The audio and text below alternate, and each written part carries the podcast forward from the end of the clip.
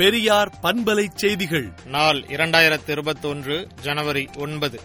இலங்கை உள்நாட்டுப் போரின் போது தமிழின மக்கள் கொல்லப்பட்டதை நினைவுகூரும் வகையில் யாழ்ப்பாணம் பல்கலைக்கழக வளாகத்தில் நிறுவப்பட்ட முள்ளிவாய்க்கால் நினைவு சின்னத்தை இரவோடு இரவாக இடித்துத் தள்ளியுள்ள இனவெறி ராஜபக்சே தலைமையிலான ஈழத்தமிழர் விரோத அரசிற்கு கண்டனம் தெரிவித்தும் நினைவு சின்னத்தை இடித்ததை கண்டித்து சென்னையில் உள்ள இலங்கை துணை தூதரகத்தின் முன்பு பதினொன்றாம் தேதி மதிமுக சார்பில் நடைபெறுகின்ற கண்டன ஆர்ப்பாட்டத்திற்கு திராவிடர் கழகத்தின் அறவழி ஆதரவை தெரிவித்தும் திராவிடர் கழக தலைவர் ஆசிரியர் கி. வீரமணி அறிக்கை விடுத்துள்ளார்.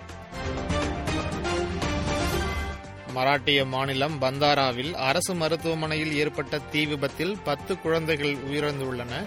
பச்சிலங்குழந்தைகள் சிகிச்சை பிரிவில் ஏற்பட்ட தீ விபத்தில் சிக்கிக்கொண்ட மேலும் ஏழு குழந்தைகள் உயிருடன் மீட்கப்பட்டுள்ளன. மூன்று வேளாண் சட்டங்களையும் திரும்பப் பெறும் பேச்சுக்கே இடமில்லை எனவும் வேளாண் சட்டங்களை திரும்பப் பெறுவதை தவிர விவசாயிகள் வேறு கோரிக்கைகளை பரிசீலிக்க அரசு தயார் என்றும் மத்திய அமைச்சர் நரேந்திர சிங் தோமர் தெரிவித்துள்ளார். அமெரிக்கா இந்தியாவுக்கு முழுவதும் பெண் பைலட்டுகளால் மட்டுமே இயக்கப்படும் ஏர் இந்தியா விமானம் ஒன்று இயக்கப்பட உள்ளது. இது பதினாறாயிரம் கிலோமீட்டர் கொண்ட உலகின் மிக நீண்ட விமான பாதையாகும் லட்சக்கணக்கான ஈழத்தமிழர்களை ஈவு இரக்கமின்றி கொன்று குவித்து இனப்படுகொலை செய்த சிங்கள அரசு படுகொலையின் அடையாளங்கள் கூட இருக்கக்கூடாது என்பதற்காக மாவீரர் துயிலங்களை இடித்துள்ளது. இப்போது யாழ் பல்கலைக்கழகத்தில் முள்ளிவாய்க்கால் நினைவு முற்றத்தை இடித்துள்ளது. இது கொடுமையிலும் கொடுமை என்று மதிமுக பொதுச் செயலாளர் வைகோ கண்டனம் தெரிவித்துள்ளார். கலைஞர் அவர்கள் வெளியிட்ட திமுக தேர்தல் அறிக்கையில் வெளிநாடு வாழ் தமிழர்களுக்காக தமிழகத்தில் புதிய துறை உருவாக்கப்படும் என்ற வாக்குறுதியும் தமிழ் மக்களின் பேராதரவுடன் விரைவில் அமையவிருக்கும் திமுக ஆட்சியில் நிறைவேற்றப்படும் என்று திமுக தலைவர் மு ஸ்டாலின் கூறியுள்ளார்.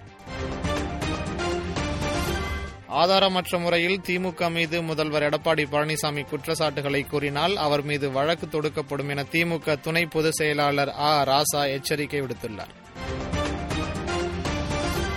அடுத்த நாற்பத்தி எட்டு மணி நேரத்திற்கு தூத்துக்குடி ராமநாதபுரம் கன்னியாகுமரி சிவகங்கை தஞ்சாவூர் திருவாரூர் நாகை மற்றும் காரைக்காலில் கனமழை பெய்யும் என்றும் அடுத்த நான்கு நாட்களுக்கு தமிழகத்தில் பரவலாக மழை நீடிக்கும் என சென்னை வானிலை ஆய்வு மையம் தெரிவித்துள்ளது.